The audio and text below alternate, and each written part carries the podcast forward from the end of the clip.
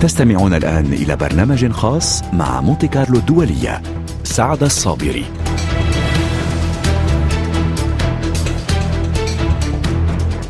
أهلا بكم في هذا البرنامج الخاص بتطور الأحداث الإقليمية بين الإسرائيليين والفلسطينيين.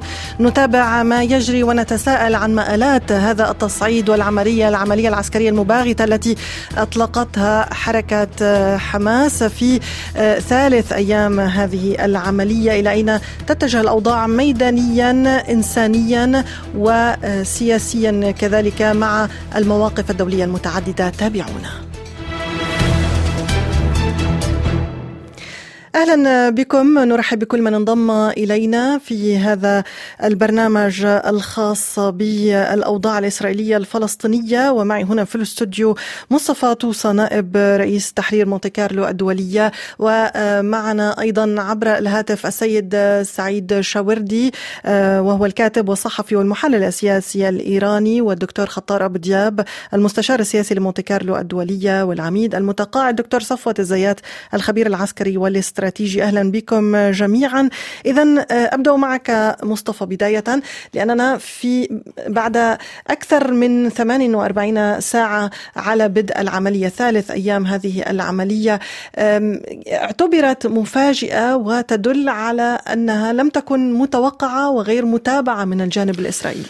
نعم هناك نقطة أساسية يركز عليها حاليا الإعلام الدولي وتركز عليها أيضا عواصم القرار الدولي وهو حجم ما يمكن أن نسميه بالإخفاق الامني الاستخباراتي للإسرائيليين في حدودهما مع قطاع غزة، كانت هناك أسطورة قوية تقول بأن ليس هناك أي نمله يمكن أن تتحرك على الحدود بين قطاع غزة وإسرائيل دون أن تستطيع الماكينة الاستخباراتية العسكرية الإسرائيلية رصدها، وعندما ننظر إلى حجم هذه العملية التي قامت قام بها قامت بها حماس تجاه يعني الإسرائيليين يعني تتولد لدينا هذه الفكرة فكرة الإخفاق العسكري الاستخباراتي الذي سيكون له تداعيات على الداخل الإسرائيلي بطبيعة الحال فور نهاية هذه الحقبة. نعم. اليوم سعد هناك تساؤلات قوية ربما سيأتي الحديث عنها في هذا البرنامج وهي السيناريوهات المطروحة حاليا أمام إسرائيل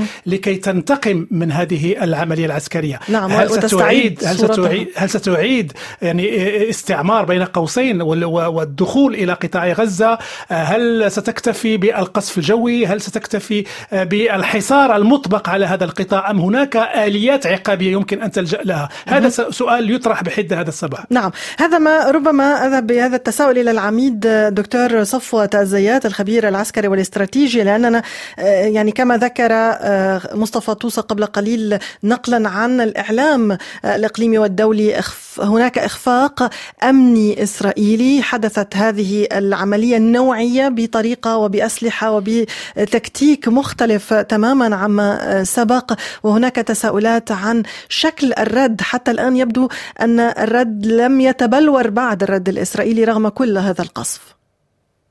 شوفي حضرتك في ساعات أمس بعد الظهيرة خرج رئيس الوزراء الإسرائيلي بنيامين نتنياهو وقال نصا سأجعل غزة جزرا خاربة وعلى سكانها أن يغادرونها فورا. عليك أن تدركي أنهم أعلنوا حالة الحرب. عليهم أن تدركي وأنت لو تب وأنا يعني أشاهد الشاشات الآن أمامك في مخيم الشاطئ جريمة حرب دمار لمسجد و وربما شارع بأكمله وعلى التوازي الآن في مخيم جماليا في شمال غزة هناك خمسين قتيل فعلينا ألا تأخذنا ربما الصور والأمور الخاصة بالمفاجأة الاستراتيجية والحديث الذي طال في ال 48 ساعة الماضية.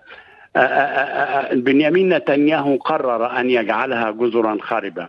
الطيران الإسرائيلي على مدى الدقيقة والساعة الآن يجوب ويقصف ربما بقنابل ليست عنقودية فقط ولكن بقنابل نسميها bunker buster اللي هي اختراقية للملاجئ ملاجئ أي على عمق تحفر عمق ربما خمسة أمتار أو أكثر في ما نسميه ال reinforced concrete أو الخرسانة المسلحة. لك أن تتصوري الآن ماذا يحدث؟ فعلينا إذا تحدثنا عن هذا الأمر. كنا لساعات ماضية هو أمامه كان ثلاثة خيارات. نعم. إما أن يفعل ما نسميه نحن جز العشب بمعنى أنه كل فترة كان يدير معركة في غزة ويدمر بعض القدرات العسكرية لحركة حماس وحركات المقاومة ودون التورط بريا ثم يتوقف.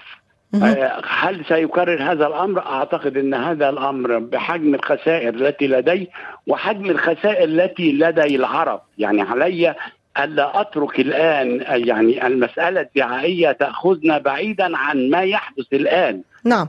الآن أنا أتصور هو اعلن منذ دقائق أن لديه 800 قتيل، أنا أتصور أن الفلسطينيين الآن عبروا هذا الرقم آه، بكثير في قتلاهم. نعم. الأمر الثاني هل سيقوم بعملية ما, نسميه بقى إزالة العشب كاملا بمعنى أنه سيدمر كافة قدرات حماس وربما سيزيل حكم حماس من من آه، غزة؟ وفي هذه الحالة هل سيبقى فترة لتسليمها ربما إلى منظمة أخرى أو إلى متعاونين آخرين؟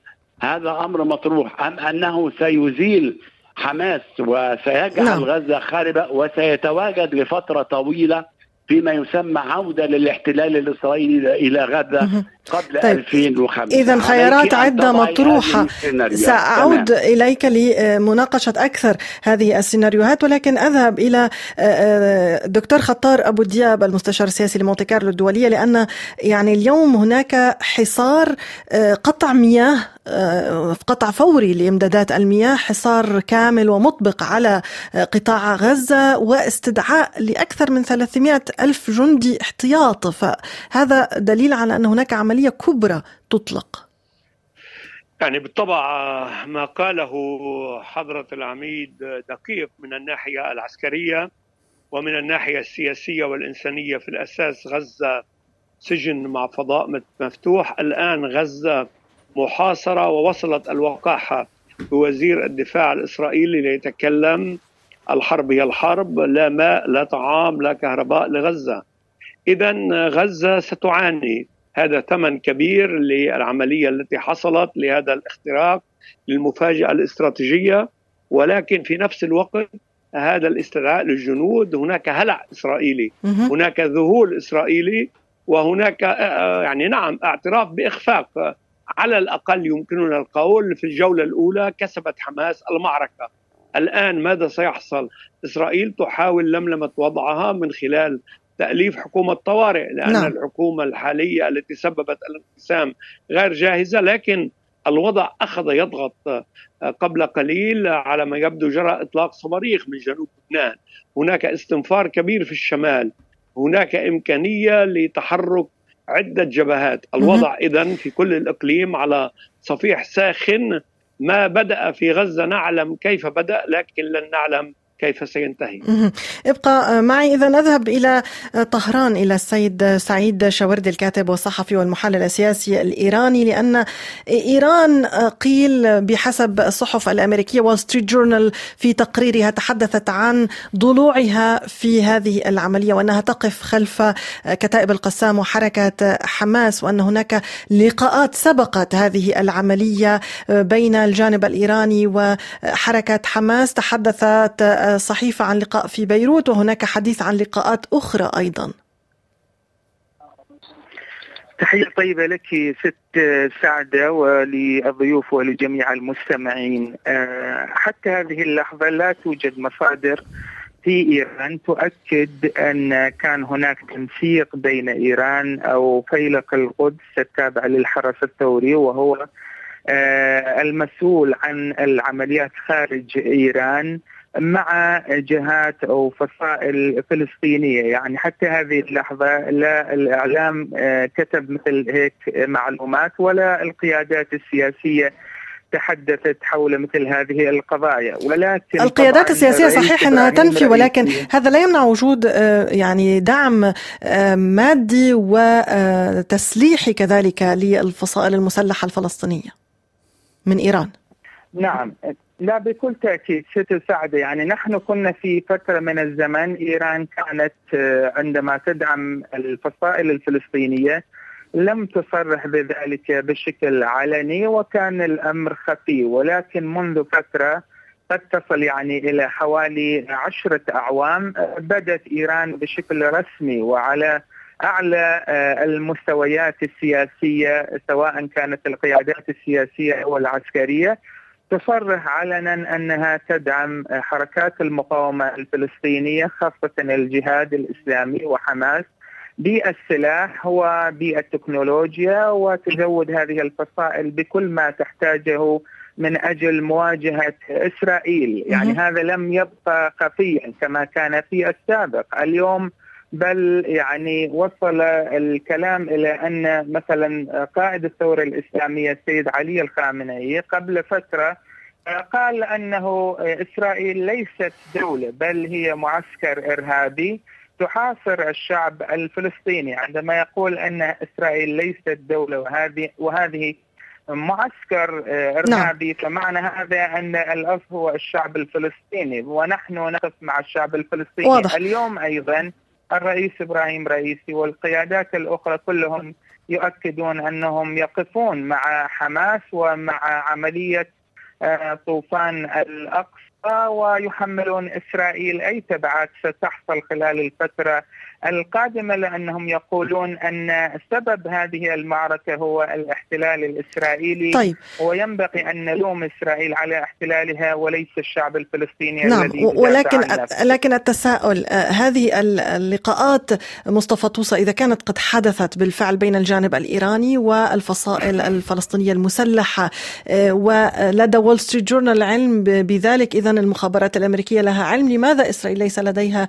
علم ولم يتم يعني يعني استباق هذه العملية؟ لا هو الإعلام الإسرائيلي والمواقف الإسرائيلية دائما كانت توجه أصابع الاتهام آه، إلى إيران على أنها آه، تحاول أن تستغل الجبهة الشمالية آه، والجبهة الجنوبية في استعمال حزب الله واستعمال حماس. يعني هذه مقاربة إسرائيلية كانت دائما مطروحة على طاولة المفاوضات حتى أن في المفاوضات على حول الملف النووي الإيراني كانت كانت دور الإيراني في المنطقة عبر التدخل التدخل في الأزمات الإقليمية وعلى رأسها الأزمة الفلسطينية الإسرائيلية واليمن والعراق ولبنان كان دائما هذا مطروح حاليا. السؤال الذي يعني يطرح ويعني يسائل الجميع هو هل بإمكان آه، حركة حماس الموجودة حاليا تحت حصار قوي اقتصادي أمني استراتيجي هل بإمكانها أن تقوم بهذه العملية دون أن تكون هناك مساعدة نوعية من طرف دولة إقليمية وهنا اصابع الاتهام كلها آه، تشير إلى إلى إيران. صراحة لا أحد يمكن أن يصدق أن تحت الحصار وتحت الضغط وتحت الحرمان وتحت المراقبة الدولية يمكن لحركة آه، كحركة حماس أن تقوم بهذه العملية النوعية العسكرية. إذا لم يكن هناك نوع من آه، الدعم البنيوي الاستخباراتي العسكري الذي قد يأتي من إيران لأن إيران هي الدولة الوحيدة نعم. التي لديها مصلحة في هذه القضايا. يجب هنا ربط أيضا آه، ساعد آه، يعني إمكانية تدخل الإيراني. هناك نظريات تروج في وسائل الإعلام الدولية تقول بأنه بما أن كانت آه، إسرائيل والعربية والمملكة العربية السعودية على شفا أن يوقعوا اتفاق تاريخي للتطبيع بين بينهما كانت هناك يعني مصلحة استراتيجية للإيرانيين أن بين قوسين أن يبوظوا هذه الصفقة عبر هذه العملية العسكرية. إذا آه، حول هذا التساؤل الذي آه، طرحته والذي أو نقلته آه، مصطفى أذهب إلى العميد دكتور صفوة الزيات. يعني هل بالفعل بعد يعني تحت الحصار لا يمكن من دون دعم إيراني تحديدا أو دعم خارجي بالمطلق لا لم يكن من الممكن أن تقوم حماس بهذه الحركة بهذه العملية؟ بلا شك نحن الآن ربما في عصر ما نسميه المنظومات التسليح غير المأهولة unmanned weapon systems وهذه ربما ترتبط بربما بش ربما كما نتكلم بدوائر إلكترونية دقيقة للغاية وربما نظم توجيه.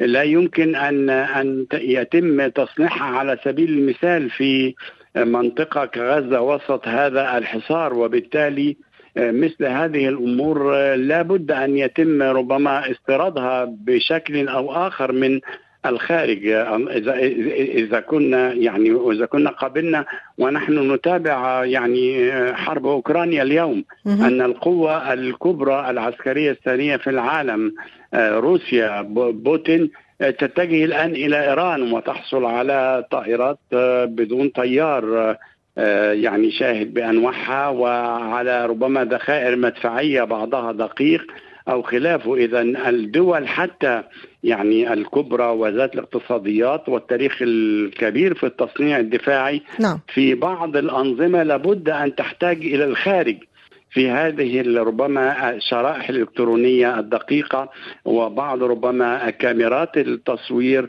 وربما بعض أنظمة التوجيه فلا غرابة. هذا أمر طبيعي للغاية وهذا أمر مبرر وهذا أمر شرعي لمن يريد أن يدافع عن نفسه بشكل أو آخر. إذا سمحت لإسرائيل بأن تذهب إلى الولايات المتحدة وإلى كل ربما ترسانات العالم لتحصل على ربما أحدث التقنيات في مسائل التوجيه والرصد والاستشعار وخلافه فالحديث على أن إيران قدمت أو لا تقدم هذا ربما حديث ليس له قواعده أو ليس له مبرراته بلا شك هناك اعتماد واعتماد كبير ونحن في تصريحات السيد إسماعيل هنية وربما أيضا يحيى السنوار وخلافه هناك دائما شهادات وتقدير دائم وعرفان بالجميل للإيرانيين لما قدموه في كل أنظمة الترسانة الصاروخية نعم. آه الإيرانية وفي كل أنظمة التوجيه والاستشعار آه الحديثة التي لدي المقاومة الآن والتي هي الآن في مرحلة الدفاع كما يعني نتابع على مدار الساعة نعم. هذه أسلحة دفاعية بالدرجة الأولى الآن طيب. في اليوم الثالث للحرب.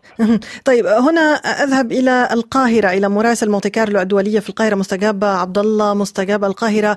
حاولت كثيرا لعب الدور الوسيط بين الجانبين الفلسطيني والإسرائيلي وبين الفصائل الفلسطينية أيضا وقادت ملف خفض التصعيد. فكيف هي يعني اليوم انعكاسات ما حدث على الأوساط السياسية داخل مصر. آه نعم آه يعني آه بالفعل منذ الوهلة الأولى لحدوث الاشتباكات حذرت مصر من مما أسمته مخاطر وخيمة لتصعيد للتصعيد الذي يجري ما بين غزة حركة حماس وإسرائيل في أعقاب سلسلة من الاعتداءات ضد المدن الفلسطينية، الرئيس المصري عبد الفتاح السيسي دعا إلى تكثيف الاتصالات المصرية لاحتواء الموقف ومنع المزيد من التصعيد بين قطاع غزة وإسرائيل، أيضا وزير الخارجية المصري سامح شكري تحرك سريعا واجرى اتصالا هاتفيا مع نائب رئيس الوزراء ووزير الخارجية والشؤون المغتربين الاردني أيمن الصفدي من أجل التنسيق لوقف التصعيد بين الجانبين الفلسطيني والإسرائيلي. مصر بدت حريصة سعد في الوقت الحالي أن تتركز جميع الجهود الدولية والإقليمية على وقف التصعيد والعنف وممارسة أقصى درجات ضبط النفس. وزارة الخارجية اعتبرت أن تعريض المدنيين للمزيد من المخاطر وتساعد حدة العنف من شأنه أن يؤثر سلبا على مستقبل جهود التهدئة فيما بعد. حثت إسرائيل بشكل واضح على وقف الاعتداءات وأيضا الأعمال التي أسمتها الاستفزازية ضد الشعب الفلسطيني والالتزام بقواعد القانون الدولي الإنساني. اذا التحركات المصرية نعم. في الوقت الحالي تركز على وقف الاشتباكات وعدم تعريض حياة المدنيين الخطر. وهل من أنباء مستجاب عن ما يحدث في ما يحدث على الحدود عند المعابر مع قطاع غزة؟ يعني في الحقيقة مصر تقدم دعما لوجستيا في مثل هذه الأمور، هناك مستشفيات رفح والمستشفيات المتاخمة لقطاع غزة من الجانب المصري تستقبل بالفعل بعض المصابين من قطاع غزة، هناك حالة من الاستنفار الأمني على القطاع، كما نعرف أن قطاع غزة والحدود مع قطاع غزة هي توجد في شبه جزيرة سيناء التي شهدت من قبل بعض التوترات، هناك استنفار أمني مصري هناك أيضا حالة من استقبال المصابين في قطاع غزة. اذا تتحرك مصر من من جانبين في في, في هذه الحدود من الجانب الأمني حماية حدودها وحماية المنطقة وتكثيف الاستنفار الأمني في هذه المنطقة من ناحية. الناحية الأخرى هي الناحية الإنسانية وهي أن فتحت مصر مستشفياتها لاستقبال بعض المصابين من قطاع غزة بعد احتدام القصف الإسرائيلي على القطاع. شكرا لك مستجاب عبد الله مراسل مونتي كارلو الدولية في القاهرة.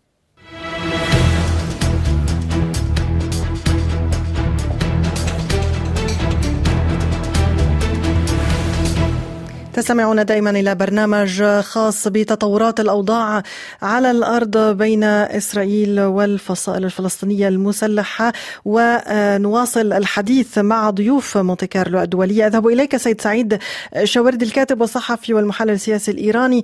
تحديدا عن مآلات هذا الصراع إذا كانت إسرائيل تحرك كل هذه الترسانة وهذا العدد من جنود الاحتياط وتفتح جبهات عدة وتطبق حصارا على آه، قطاع غزة مع وجود آه، كذلك أسطول أمريكي في المتوسط لدعم إسرائيل. يعني كيف يمكن أن آه، تواجه إيران تداعيات هذه العملية العسكرية لاحقا على المنطقة بأكملها؟ طبعا يعني إيران الآن تقول أن الولايات المتحدة الأمريكية عندما تدعم إسرائيل في آه، العدوان على الشعب الفلسطيني فهذا سيعقد الأمور. سيجعل آه، يعني هناك احتمالات إلى أن تشتعل مناطق جديدة وأن تدخل جهات يعني على الخط. أعتقد يعني عندما ترسل الولايات المتحدة الأمريكية حاملة الطائرات الأمريكية هذا لا يغير كثيرا في المعادلات. آه، لأن الولايات المتحدة الأمريكية لديها قوات كبيرة في العديد من القواعد العسكرية المحيطة بإيران سواء في البحرين أو الكويت أو آه، أماكن أخرى. فهي ليست بحاجة إلى أن ترسل يعني قوات إضافية إلى المنطقة. آه، ولكن هناك يوجد هذا التصور في إيران أن إسرائيل لن تدخل حربا برية مع آه، الفلسطينيين لا تستطيع أن ترسل الدبابات لأنها تعرف أن ستكون الخسائر البشرية في قواتها كبيرة. نعم. هناك أسلحة كما تقول إيران مناسبة لاستهداف هذه الدبابات أو القوات البرية فيعني تحدث سلامي حسين سلامي قائد الحرس الثوري في إيران قال أنه نحن اليوم أصبحنا لدينا كافة الأسلحة المتطورة التي نستطيع أن ندافع بها عن أنفسنا نعم. وهم عندما يتحدثون بهذه اللغة بكل تأكيد يقولون أو يؤكدون سواء بشكل مباشر أو غير مباشر فإنهم عندما يتوصلون إلى هذه الآلة العسكرية يمكن أن يزودون حلفائهم بها لأن إيران تعتقد أن في هذه المنطقة يدافعون عن أنفسهم لا نعم. يريدون حربا لا على الولايات المتحدة الأمريكية ولا على أي جهة أخرى. نعم. فأعتقد يعني هذه الرواية أو هذه الحرب النفسية التي تحاول أن آه، تتكلم بها إسرائيل وأيضا الولايات المتحدة الأمريكية هي لا تؤثر على القرار السياسي والعسكري في إيران. آه، بل يعني حتى اليوم سمعنا إسماعيل هنية عندما يقول أن إرسال حامله الطائرات الأمريكية هي لا تخيفنا عندما لا تخيف غزة وحماس فهي بكل تأكيد لا تسبب قلقا وخوفا سنحاول أن, أن نبحث تداعيات وصول هذه الحاملة العسكرية. نعم واضح. سيد سعيد شاوردي الكاتب والصحفي والمحلل السياسي الإيراني أشكرك كنت معنا مباشرة عبر الهاتف من طهران ونواصل هذا الحديث مع ضيوف مونتي كارلو الدولي قبل أن ننتقل إلى المحور القادم. ربما نتحدث عن تحدث سيد سعيد عن حرب نفسية. هناك في المواجهة العسكرية بين حماس وإسرائيل الكثير الكثير من آه، الصور والمعلومات كذلك التي انتشرت على المنصات الاجتماعية والتي هي جزء كذلك من هذه الحرب ويمكن أن تكون وراءها مجموعات منظمة للدعاية السياسية وربما للربح المادي وفق ما يشرح محمود غزيل المتخصص في رصد والتحقق من المعلومات المضللة لنستمع له ثم نعود للحديث. رصدنا نوع جديد من التضليل والمعلومات المضللة عبر منصات التواصل اللي بشكل أساسي كانت معلومات قديمة يعاد نشرها وإعادة تعليبها على أساس إنها جديدة. فصرنا عم نشوف مشاهد بصرية صور وفيديوهات عم ترجع تنتشر مرة تانية تحت ادعاءات ومزاعم فيها تكون قديمة فيها تكون جديدة. يعني ما عادت الأمور بس مجرد فيديو لنزاع مسلح لنقول صار بالمكسيك على أساس أنه هو بغزة وبإسرائيل. لا صرنا عم نشوف أنه عم يتم جلب مواد من أحداث صايرة قبل سنة 2022 على أساس أنه صارت بال 2023 هيدي عم نشوفها عم تتكرر بشكل كتير كبير خصوصا على منصة إكس أو منصة تويتر محمود غزير المتخصص في رصد والتحقق من المعلومات المضللة متحدثا لنيلة صليبي في النشرة الرقمية. إذا ونواصل هذا البرنامج الخاص مباشرة من باريس واستقبل معي عبر الهاتف الدكتور كدار مردخاي أستاذ العلوم السياسية في جامعة باريلان الإسرائيلية. أهلا بك دكتور كدار. نحن نتحدث اليوم إذا عن حرب مفتوحة على أكثر من جبهة وداخل إسرائيل يبدو أن هذه الحرب آه، وحدت الصف فيما يبدو داخل إسرائيل. آه، بطبيعة الحال آه، جميع الإسرائيليين من أقصى اليسار إلى أقصى اليمين يفهم بأننا نصارع الذراع الفلسطينية للأخطبوط الإيراني وله بعض الأذرع الأخرى إما في لبنان لكن هناك نفي من الجانب الإيراني حول الضلوع في هذه العملية. هناك الكثير الكثير من الأدلة آه، آه، التي تربط إيران بما يدور في مع حماس منذ سنين عديدة وليس في هذه المرة فقط طيب هذه هذه المرة لم تكن هناك أدلة لدى إسرائيل عن وجود لقاءات أو أو تدبير لهذه العملية؟ كما قلت لك هناك الكثير ما يكفي من الأدلة للضلوع الإيراني فيما حدث وإسرائيل ستكشف ذلك عندما يحين الوقت. لماذا لم تكتشف ذلك قبل العملية؟ هذا هو التساؤل. شوفي ال ال ال الوضع في إسرائيل الوضع النفسي في إسرائيل من أقصى اليمين إلى أقصى اليسار بأننا نصارع ISIS like organization بمعنى داعش الفلسطيني المسمى بحماس. ليس هناك أي فرق بين داعش وحماس. حماس سلخوا سلخوا بعد الشبان الإسرائيليين في يوم السبت. هذا الشيء مقرف. هذا الشيء يعني أعتقد أن كل عربي كل مسلم يقشعر بدنه. لكنك لم تجبني لماذا؟ كانت هناك هذه الثغرة الأمنية التي اخترقت بهذه العملية؟ كان هناك إخفاق وعليه أن يحقق وعندما سيحقق ونأتي للنتائج سنعمل سنعلم كيف نصلح كل العيوب التي بلا شك نشأت وكانت وهذا ليس المكان وليس الزمان. الآن نحن في حرب وعلى غير كم على غير. بمعنى إيه، في الحرب زي في الحرب. ونحن اليوم ليس لنا أي مفر إلا الانتصار الباهر الواضح وضوح الشمس لأن ليس لإسرائيل أي اوبشن بمعنى أي إمكانية أن تخسر الحرب. لأن إذا لكي تستعيد ربما صورتها التي بحسب الكثير من المحللين اهتزت بسبب هذه العملية. نعم ولذلك على إسرائيل والجميع يجمع على ذلك بأن إسرائيل عليها أن ترمم القوة الردع الإسرائيلية لأنها إذا فشلت في ترميم هذا قوة هذه قوة الردع سنخوض حروب عديدة إيه، إيه، مع حزب الشيطان ومع حزب آه، آه، الأحزاب الأخرى نعم. ومع الدول الأخرى ولذلك ليس مفر لنا إلا أن ننتصر بصورة لا تقبل التأويل ولا تقبل أي تشويه. نعم ابقى معي دكتور كدار. أستقبل الدكتور غسان الخطيب أستاذ العلوم السياسية في جامعة بيرزيت. دكتور غسان عندما نتحدث عن أن هذه العملية آه، جعلت الإسرائيليين يضعون الخلافات جانبا وحتى يبحثون تشكيل حكومة طوارئ فيها الجميع حتى من يختلفون مع بنيامين نتنياهو. هل على الجانب الفلسطيني هذه العملية أيضا وحدت الصف؟ آه، لا أعتقد ذلك.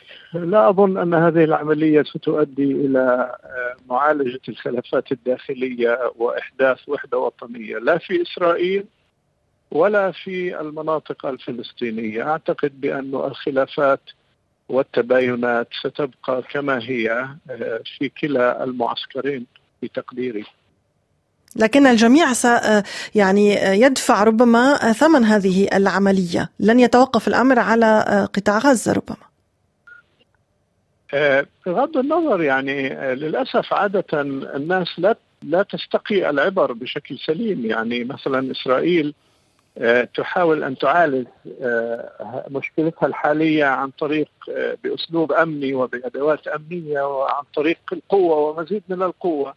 وهذا أسلوب استعملته دائما إسرائيل في كل الحروب السابقة وفي كل الصراعات السابقة مع الفلسطينيين ومع العرب وفي كل مرة لم تنجح في ذلك لأن هناك أساس سياسي للصراع وهو الاحتلال.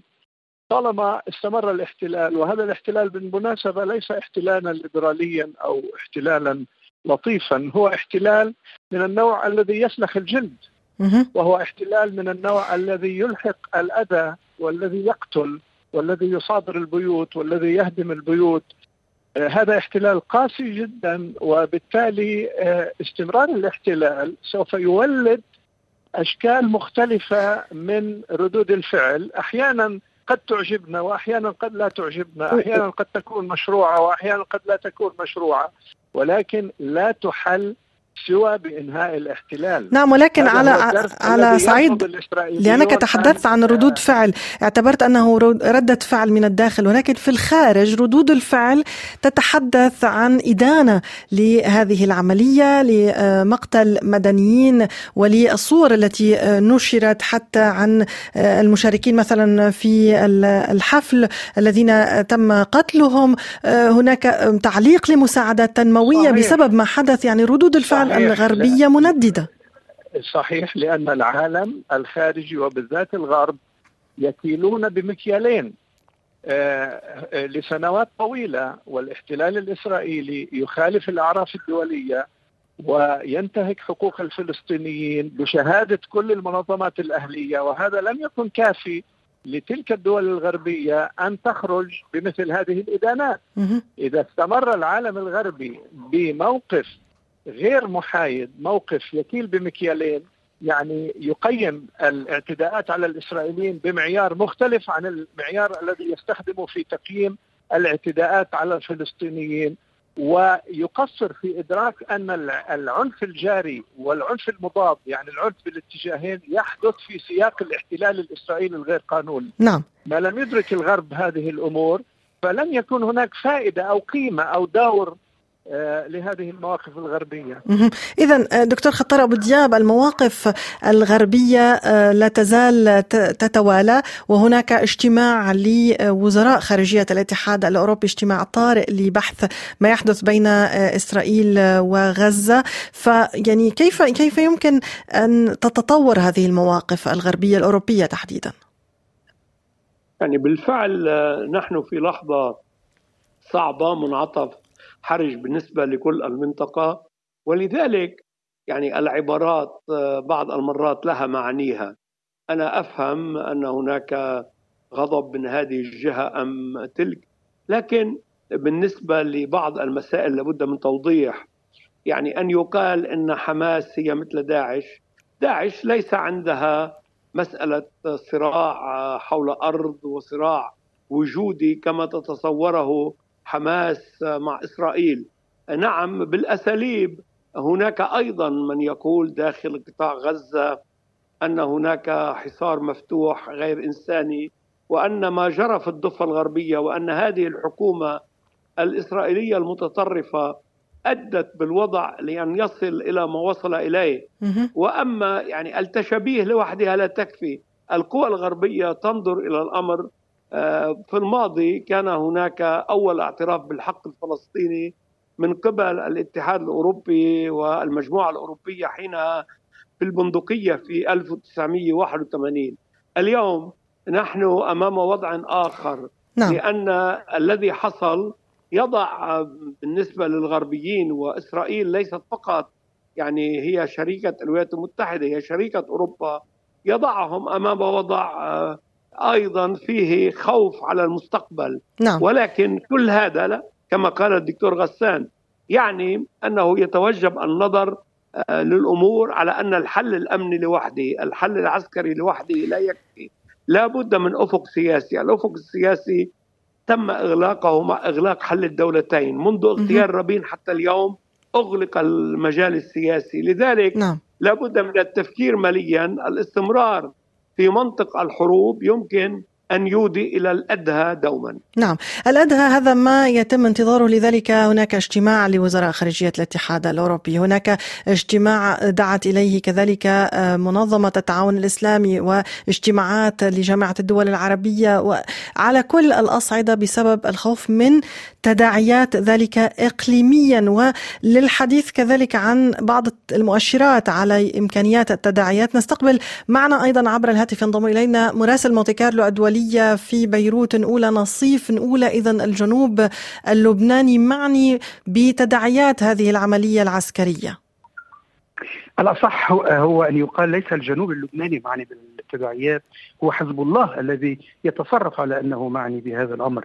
وثمة فرق طبعا بين الأمرين خصوصا وأن آه، الجنوب تحت وصاية القرار 1701 والقوات الدولية اليونيفيل إضافة إلى الجيش اللبناني اللذين يتوليان الأمن أمن الجنوب عند الخط الأزرق الفاصل بين لبنان وإسرائيل هي مناطق سيطرة القوات الدولية كما ذكرت والجيش اللبناني اللذين عززا انتشارهما على هذا الخط تفاديا لحصول أي خرق لأي اضطراب محتمل، لكن في المقابل المنطقة الأكثر قابلية لتوقع عملية عسكرية منها يقوم بها حزب الله هي مزارع شبع وهو بالفعل ما فعله صباح الأحد عندما أطلق الصواريخ وسارع فورا بعد إطلاق القذائف عفوا وسارع فورا إلى إصدار بيان باسم المقاومة الإسلامية اعلن تبنيه هذه آه، الأعمال أو اطلاق القذائف على ثلاثة مواقع إسرائيلية.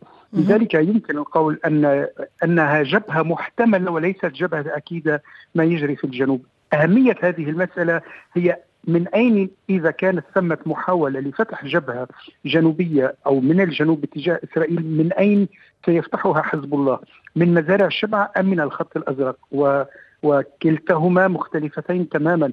آه، اولا الخط الأزرق كما ذكرت هو تحت وصاية القرار 1701 والقوات الدولية المنتشرة لكن المنطقة مزارع الشبع هي منطقة مفتوحة ومنطقة خط تماس إسرائيلي مع حزب الله. لذلك حتى الآن الانطباع السائد أن حزب الله يوجه الرسائل الأمنية نعم. من خلال مزارع شبعة حتى الآن وليس من خلال الخط الأزرق. شكرا لك. نقول نصيف مراسل مونتي كارلو الدولية في العاصمة اللبنانية بيروت وواصل مع ضيوفي. أذهب مجددا إليك دكتور كدار مردخاي.